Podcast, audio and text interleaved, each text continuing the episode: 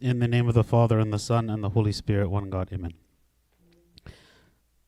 God willing, today we're going to speak a little bit about this verse where the Lord said in Revelation 1 8, I am the Alpha and the Omega, the beginning and the end, says the Lord, who is and who was and who is to come, the Almighty. If we think a little bit about our life and our existence and where we came from and where we're going, we'll find that God is present throughout the whole process. God was present from the beginning before us. God is the one who created us. God is the one who abides in us throughout our life. And then when we die, we ultimately go to God. So w- whether you talk about before we were born, after we die, whether you know during our life, in every way, God is kind of ubiquitous. He's he's constantly, always present, and that's why we place such a big emphasis on the spiritual life. What is the spiritual life? The spiritual life is the realization that God is present all the time. And He was present before us, and He is present at the end as well. And we came from Him, and we are going to Him, and we are present with Him. The spiritual life is to um, look beyond the physical senses that we have and to perceive something that is true, that is beyond maybe what we are able to realize or perceive normally in the world. And when we speak about having faith, having faith is going beyond the physical and believing in the thing that is beyond the physical. So let's speak a little bit about about this. So it says, um, he said about himself, "I am the Alpha and the Omega, the beginning and the end, the first and the last." Right. So so when you really think about creation, creation, of course, is a creation of God. God is the creator. So there was a time where nothing existed except God alone. Even heaven didn't exist because heaven is a creation. You know, we speak about heaven as being like the dwelling place of God, but God doesn't even need a dwelling place. God is the only one who exists, right? And everything else that came, whether heaven or angels or the earth or the universe or anything else, it, it existed because God made it to be so, right? So when we say God is the beginning, we're not just saying that He is the first thing, because He is the first, right? But He is the source of all things, right? He is the source of everything else that came after Him, and He has no beginning, He has no origin. And this is something maybe very difficult for us as human beings to comprehend. How is it that there can be something without a beginning? And everything we trace back and we say every step has a cause, and the cause had a previous cause, and the other one had a previous cause. You keep going back, back, back until you find the original, right? The original reason. So when we speak about God, everything traces its place all the way back to Him. When you ask any question, and then you say, Why is that? And then you give an answer, and then you say, Well, why was that? And then you give another answer. You say, Well, why was that? ultimately every single question you ask is eventually going to lead back to because God made it so right even even even when we talk about science right in science like we have an understanding of many scientific principles um, that we have observed and learned in the world but why is it that those principles exist why is it that the you know universal constants of the universe are what they are well there is no answer in science all science can do is observe what exists and quantify it and measure it, right? And use it. But why is it that it even is the way that it is? Right? No one has an answer. Ultimately the answer is because God made it so. Right? So so God is the beginning of the creation. He is the beginning of the mind. He is the beginning of all knowledge. He is the beginning of everything. And he is the only thing, the only one who really exists on his own. Nothing supports him. Nothing made him to come into being. All of us live because we are supported by him. The creation itself exists because it is supported by him and it was made by him. But he is the only one that is supported by nothing. He is the only one who has intrinsic power. Everything else derives its power from something else. But he is the only one with the intrinsic um, power. Okay, so what does it mean beginning? Nothing was before him. He has always existed. He has no source. Okay? Um, in the beginning, God created the heavens and the earth. Right? Even when it says in the beginning, God created the heavens and the earth, this beginning is not even the first beginning. This is speaking about the beginning of the creation. God existed before this beginning. Right? Even the our concept uh, of as human beings of the creation we oftentimes refer to the creation of the physical world because this is the world that we can readily observe and we're aware of. So when we speak about the beginning, we're like, okay, the beginning of the universe, right? The beginning of what we can see. But God was present even before this beginning existed. Um, we read uh, in John chapter 1 In the beginning was the Word, and the Word was with God, and the Word was God. Right? So, this beginning, when we speak about the Lord, this beginning is not a point in time. And one of the difficult things for us to understand is how is it that God exists outside of time, but is able to interact with time? For instance, um, when we say that the Lord Jesus Christ was incarnate, okay, this incarnation happened at a point in time, meaning prior to it, he was not incarnate. Prior to it, he didn't have human flesh. Prior to it, he did not have the human nature. After it, he had the human nature. Right? That makes sense to us as human beings living in the in the world, right? And that not only so in on earth, but that after he ascended to heaven, he continued to have the human flesh. So he was ascended with his glorified body. But he ascended where? He ascended to eternity. He ascended to heaven. But heaven is timeless. So how is it possible that God, who is infinite and eternal, lived for eternity prior to the incarnation without the human flesh, was incarnate in a point in time, went back into eternity again? Of course, he, it's not like he ever left it. But now that he has something that he obtained new that he didn't have before in time, but now it continues to exist outside of time. It is it is we can't understand it, right? Like it's beyond our understanding. Simply meditating on like who God is, it like it blows the mind, right? How is it you can have a being that existed? You know, you can also ask the question, imagine if this being, which is the only being who exists, imagine if this being were evil. You know, imagine if this being was not humble, or if this being was capricious, or he was just a judge with no mercy, or he, he, he enjoyed harming um, others. Right? Imagine if this was the God that we had, right? How is it that the God that we had is the way he is? I mean, I don't want to say we got lucky, but but like like his goodness is manifested in the creation. His goodness is manifested in, in all that he made and the way that he made us and, and, and, and the love that he shows us. This is who he is. Everything that we see that is good came from him. He is the beginning. Also, we can say humans did not exist for an infinite amount of time prior um, prior to our creation because because it is infinite. There, there there has been no limit of time. Time like or, or in the sense of here I'm using the word time loosely, right? I'm saying there has been an infinite amount of stuff uh, that God has existed for an infinite amount of it prior to our creation, right? One of the reasons actually we speak about the Trinity and the importance that God is Trinity. Because we say that God is love, but what is love? Can love exist with only a single person? Like like if you were the only person in the world, right? How is it that you are going to love?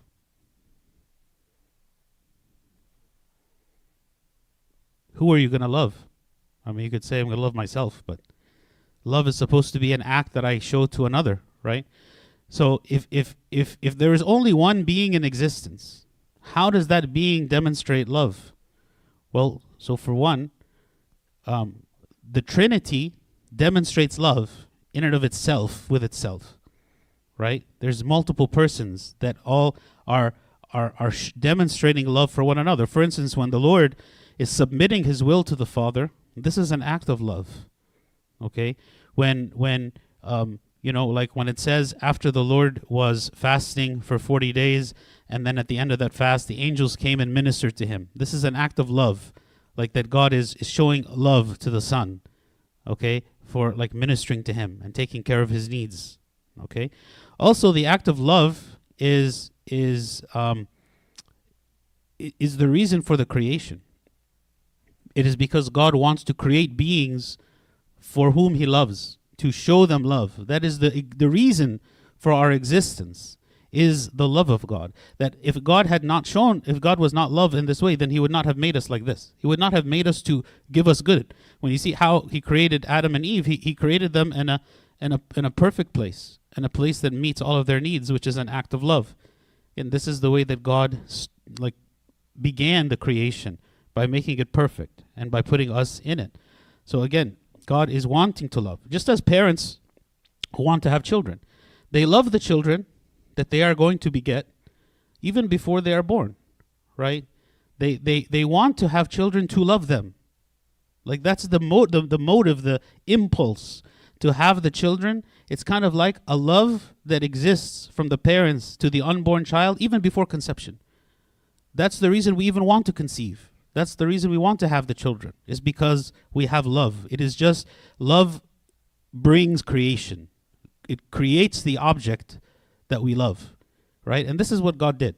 It is because of his love that he created us.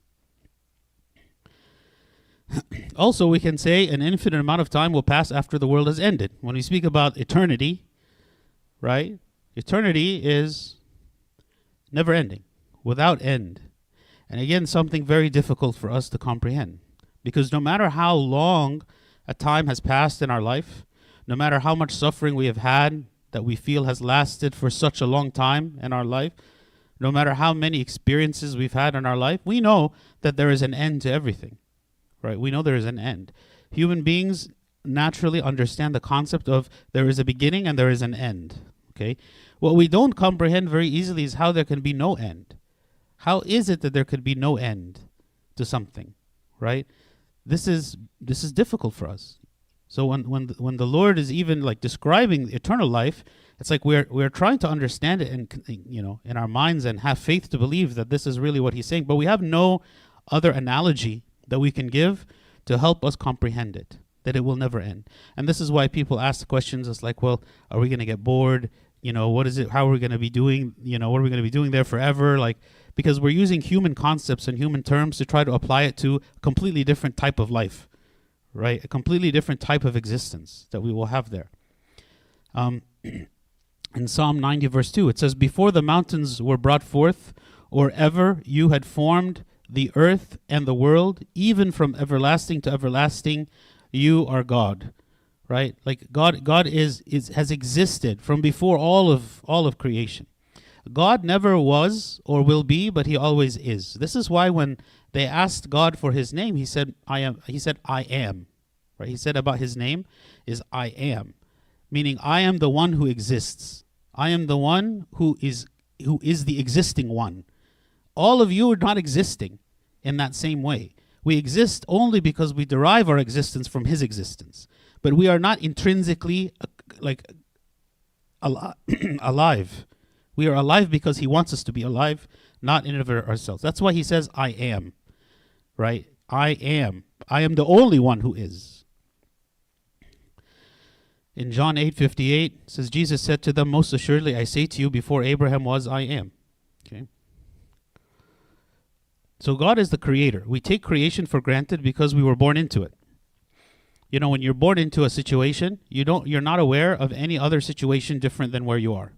You know, like someone born in America doesn't know what it's like to have been born in another country. Someone born to rich parents doesn't know what it's like to be poor someone born to poor parents doesn't know what it's like to be rich, right? And until kids get to a certain age, right, to begin to comprehend that there are other people who have different experiences than what they what they have, right? It's very easy to think that everyone has the same experience as me. For instance, when we are born into the world that is full of corruption, it is easy for us to think that this is the way that the world always was, right? Like ev- everyone we know every generation that has been born, as far as history has recorded, you know, are born into the same world, and that the world is the same. There is pain, there's disease, there's suffering, there's like all of these things, and we are we are born into it, and that's just the way it is. You know, people are born, people die, and that's just the way that it is, right?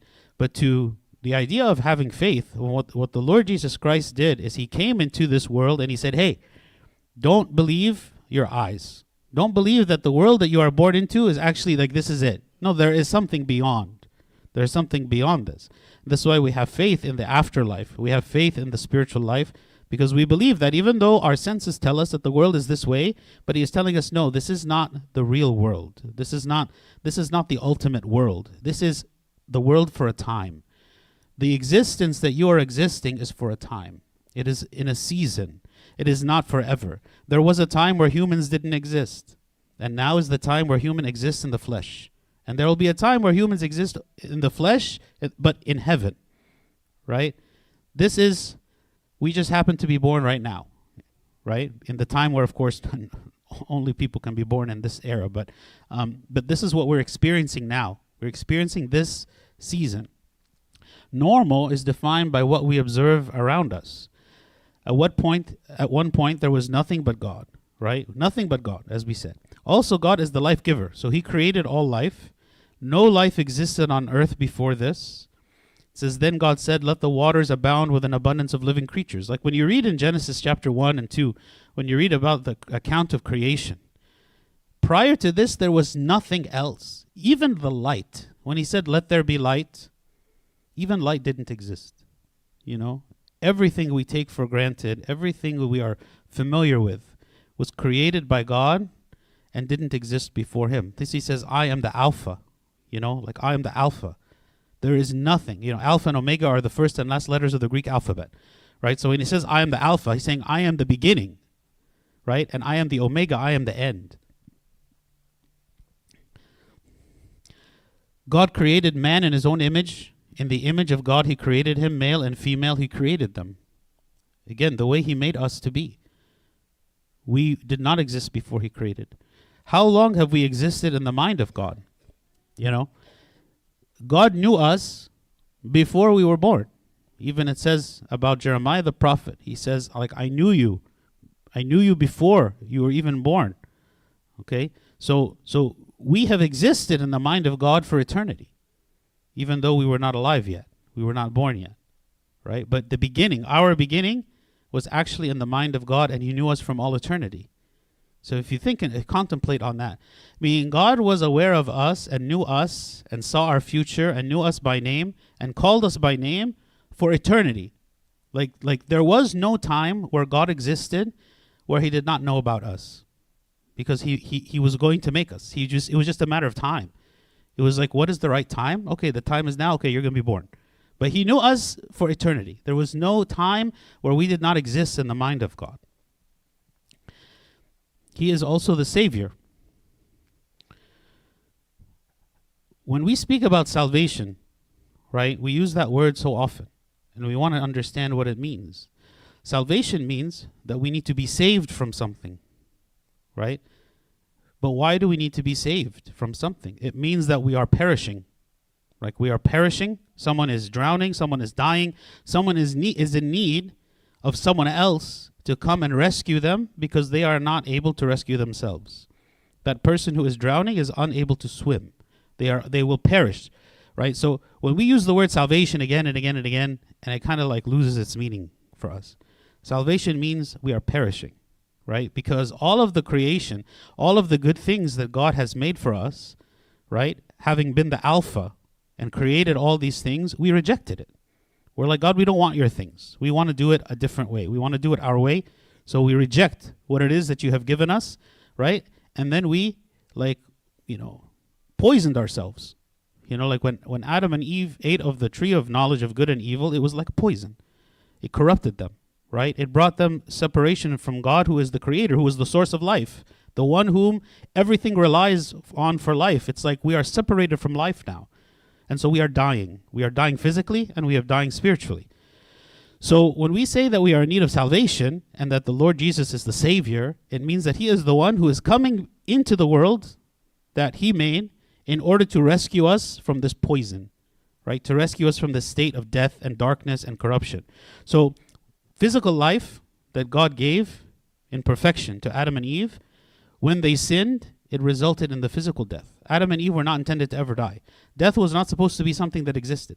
Even when God would be telling uh, Adam and Eve, like, if you eat of the fruit of this tree, you will surely die, which is what he says, death is like something so foreign. Like, what do you mean die? They had never experienced death. Nothing had ever died before. Like, everything just lived. There was life, there was no death.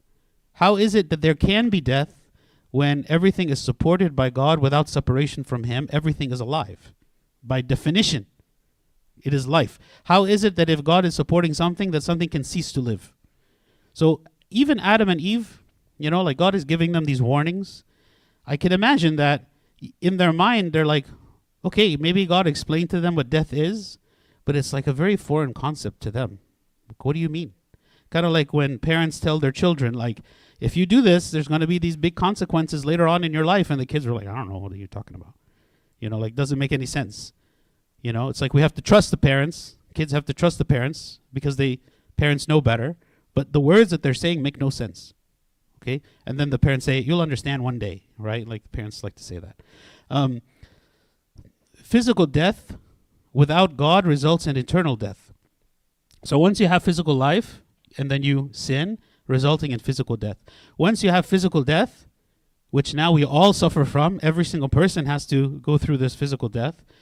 But without God, now it results in eternal death. Okay? And this is why there needed to be salvation. Because having physical pain is one thing, having physical death is one thing, but if that physical death is now going to result in eternal death, well, now God is saying, no, I don't accept this. Right?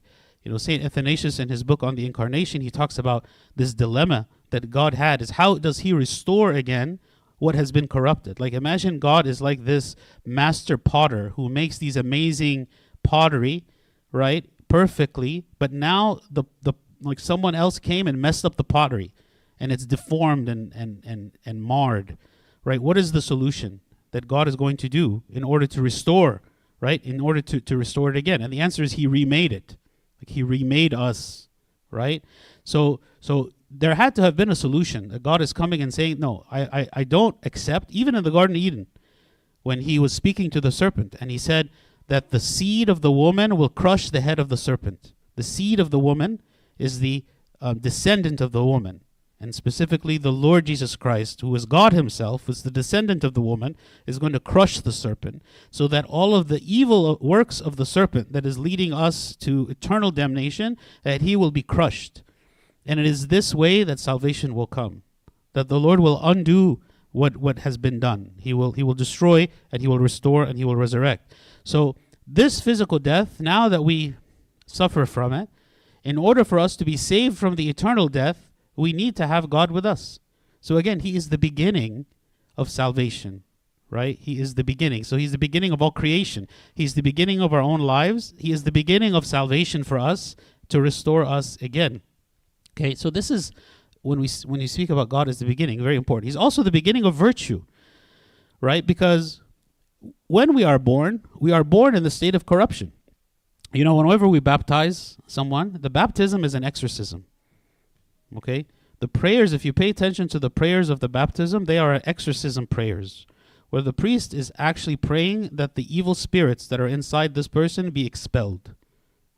And in the early church, um, many of the people, most of the people who came to the church from among the Gentiles, they were adults, they were worshiping idols, right? They, they, they, were, they were demon worshippers, right? So when they're coming to the church, the church is saying that we are going to expel from you, right? The demons. And you're going to go into the water, and in the water you have you become a new creation. So again, it is the beginning of what? Of a new life, of a new creation, of a new person. And in Colossians 3:10 it says, "And have put on the new man who is renewed in the knowledge according to the image of him who created him." So even in our uh, like even in our spiritual life while we are still on the earth we are being renewed. We were renewed in baptism and we continue to be renewed day by day by day by day growing closer to becoming more christ-like in everything that we do. This is the newness of life. This is the beginning of virtue. This is the way that the lord uh, infuses us with himself that we are become more like him over time. We are not the beginning right? We just said that he is the beginning. But in my mind, because I am born at a certain time, I feel like I'm the beginning. Like there was nothing before me. I'm the beginning. And that's why I'm the one who decides for myself, like everything that should be done. And even like look how much we as human beings we reject even the wisdom of the previous generation. Look how much children they they reject the wisdom even of the previous generation and consider that even their parents they have no idea what they're talking about right? Like the way that I know how to do it, the way that I want to do it is actually better. And you guys are just like backwards, you know, like foolish, don't understand. You don't understand the culture now. You don't understand the, th- the way things work now. We don't want to do what you say, right? This is the rebellious nature that we find among many youth, right? Selfishness and self centeredness, even the way that children are, even the innocent children, right? When, when they're born, what is the nature? The nature is they're very self centered. Everything is about them. They're, they, the, the young children can't understand the concept of other people having needs or other people feeling pain or other people having desires. No, actually, all they know is I have pain, I have desires, I am hungry, I am this. Can a child understand the concept of their parents are hungry? No, parent, I don't care. Like I have no concept of that. By by the very nature, right, from the very beginning. Actually, we have to learn and acquire what it means to be empathetic, right? Empathy meaning that we feel what other people feel.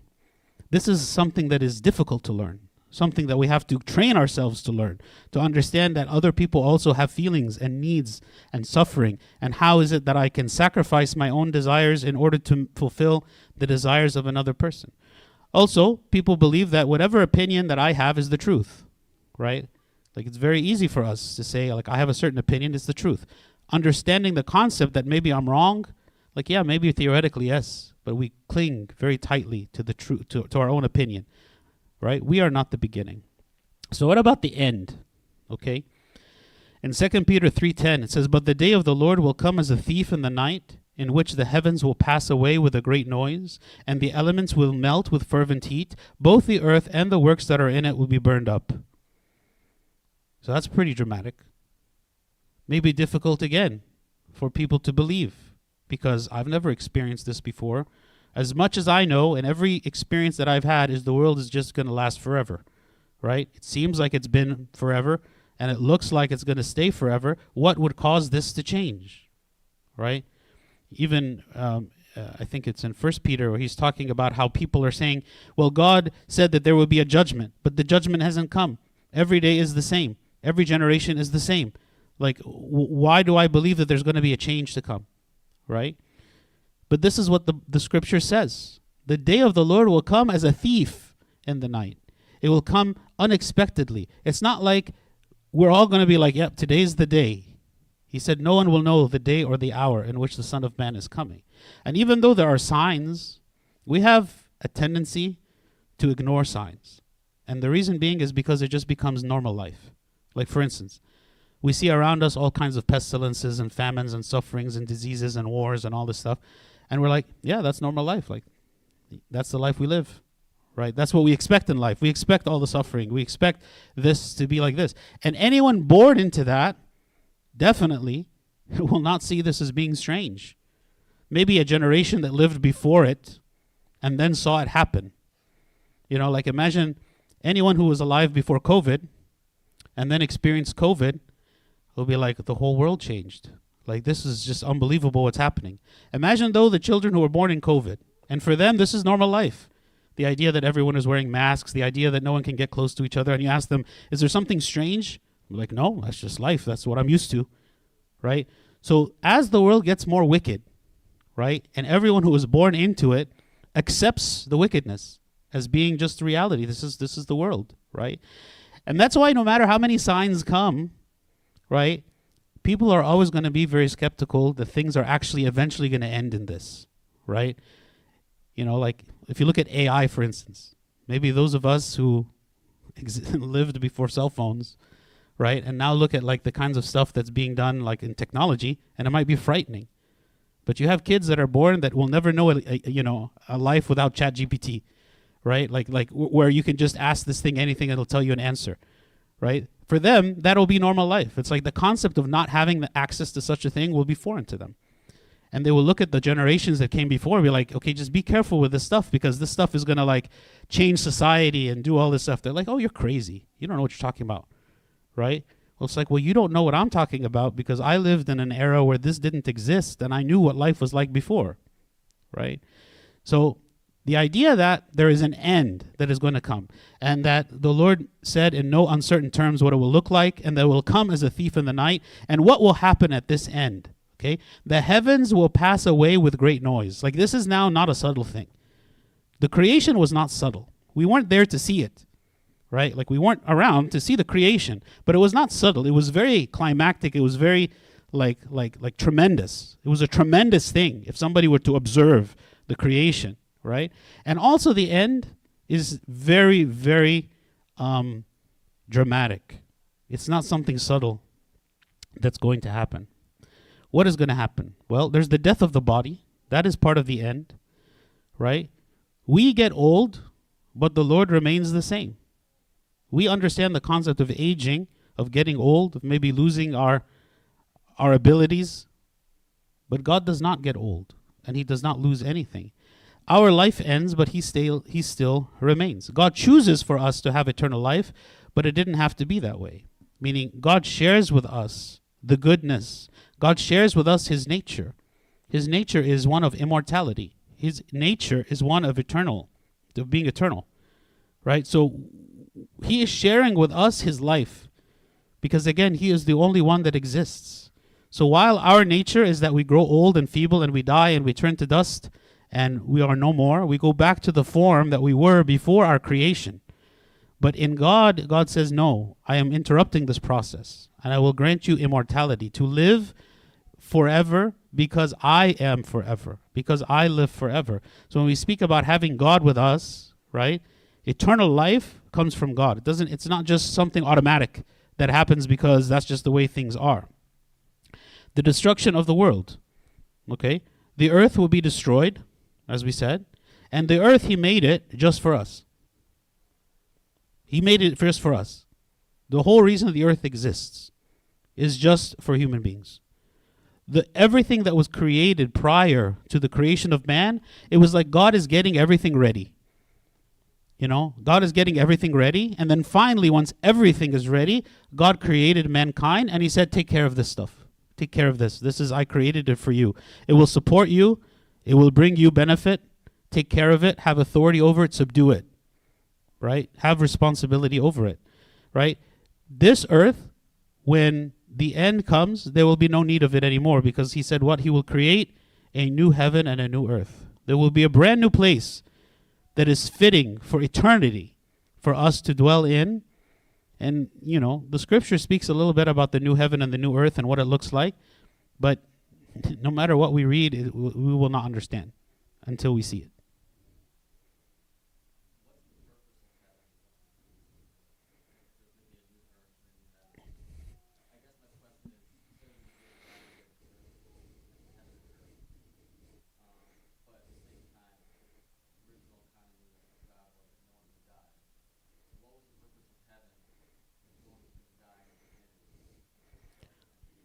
So heaven is the dwelling place of God.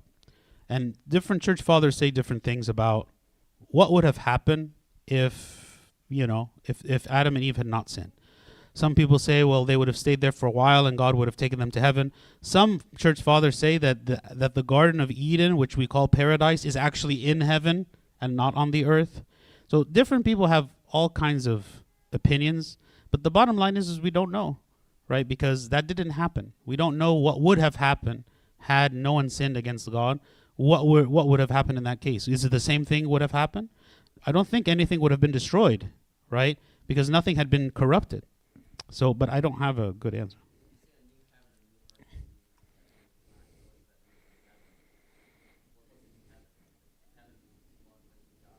So I think it's referring. To, so there's a paradise and there's a kingdom of heaven. The paradise, which is what right now, like when people die, they go to paradise. That's that would be like the current heaven, if you want to call it. But then the kingdom of heaven, which is where everyone is going to go after the end of the world, that is what I would consider the new heaven. Well, so so like for instance, the book of Revelation speaks about like there being this heavenly Jerusalem where people will dwell. So so I I, I don't I like I mean I I don't want to say something that is wrong, but like the idea is there is a new dwelling place for people okay where that is and the concept of it and what is the relationship between the new heaven and the earth um, I, can't say that I, that I have a good answer for that um, nevertheless we according to his promise look for new heavens and a new earth in which righteousness dwells like a new creation right? We are looking forward to that. What is heaven? Eternal life with God, without separation, without temptation, without without anything that would be a barrier as we have now that leads us away from God. God accepts us there because we are his sons and daughters, not because we deserve it. And this is a very important part. Like we are there by his mercy. We are not there because we have earned it. It is not like the, the strongest or the best are the ones that go. If the right hand thief could go to heaven and he lived his entire life as a thief, and it was only in the last moment in his life that he had faith to believe that, that he could be saved, and he asked the Lord, Remember me when you come into your kingdom, and the Lord said, Today you will be in, with me in paradise. That should give us hope, like everyone hope. Like if he is able, if that man in that last instant of his life was able to attain it, right? If we just meditate on that, what does that mean for us? Revelations 21 6. And he said to me, It is done. I am the Alpha and the Omega, the beginning and the end. I will give of the fountain of the water of life freely to him who thirsts. Like expressing our thirst, telling God that we thirst for life, he says, What? I will give you freely the fountain of water right? Meaning he will grant us salvation freely for anyone who seeks it, not because we have demonstrated perfection. Okay? So, what is the conclusion? He is the beginning. We came from him, and he is the end. We go to him. Okay? There was eternity where God is existing. He created everything. He created human beings. He granted us physical life. And then we go eventually back to him again and live in eternity with him. Physical life is a tiny speck in the grand scheme. And as much as, obviously, for us now in this season, life is everything. Life is our daily experience. Life is what we experience when we wake up and when, and you know when we go to bed. Like that entire repeated routine that we that we you know play out every day for years and years and years. That is what we feel in this moment is everything. But in reality, it is nothing. It is such a small part of all of existence. And the whole message of the scripture is don't live for that tiny speck of time. Don't don't don't put all of your eggs in that basket. Don't invest in that speck of time. Invest in the rest of it. Figure out what you need to do to be invested in the rest of it. Because the rest of it is the real life. And what you have here is the tiny speck. A person in Hades only wishes for a single second of life to repent. And you think about that. You know, a person might have a hundred years of time in this life. And all it took, like the right hand thief, was one moment. Right? One moment of sincere repentance to attain the kingdom of heaven. And the people who are in Hades, who now realize that their way of life, their lack of faith, their disobedience, their rebellion, whatever it might be, is what caused them to go there, all they would yearn for is one moment. One moment back on earth in order to repent of their sins. In Hebrews 12:2, looking unto Jesus, the author and finisher of our faith, who for the joy that was set before him endured the cross, despising the shame, and has sat down at the right hand of the throne of God. This is what he did in order to grant us salvation. And this is just a very brief kind of meditation on how is it that the Lord, when he says, I am the Alpha and the Omega, the beginning and the end, how is he the beginning and how is he the end? Where were we with him at the beginning and where will we be with him at the end. Any questions or comments? Yes.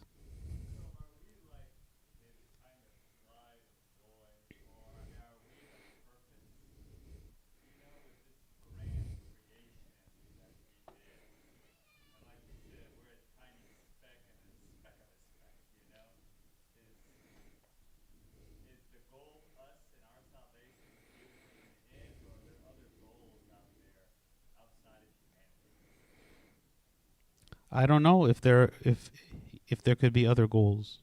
I don't know if there's other peoples somewhere else. I don't know if there's other universes. I have no idea, right? All we know about is like our little piece of it. And what is it that what is it that he's told us? There's so many other possibilities out there, right? Of so many other things that he could be doing. I wouldn't say though that we are his purpose. We are not his purpose, right? He is our purpose. But it's not that he needs us, right? He created us out of love, not out of need. Like parents who want to have children in order to shower them with love, not because the kids are there to fulfill a need in them, but because they want to offer themselves to the children. And that is the love of God expressed toward us. Um, how that is manifested in other ways beyond what we are aware of, I, I don't know. Yeah.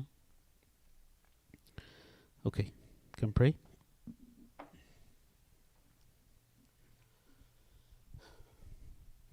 In the name of the Father, and the Son, and the Holy Spirit, one God, amen. We thank you, O Lord, for this day. We ask for your blessing. We ask, O God, that you help us to remember where we came from and how you are the beginning of all things, and where, O Lord, we will end up in the end. Help us to live our lives with wisdom and discipline.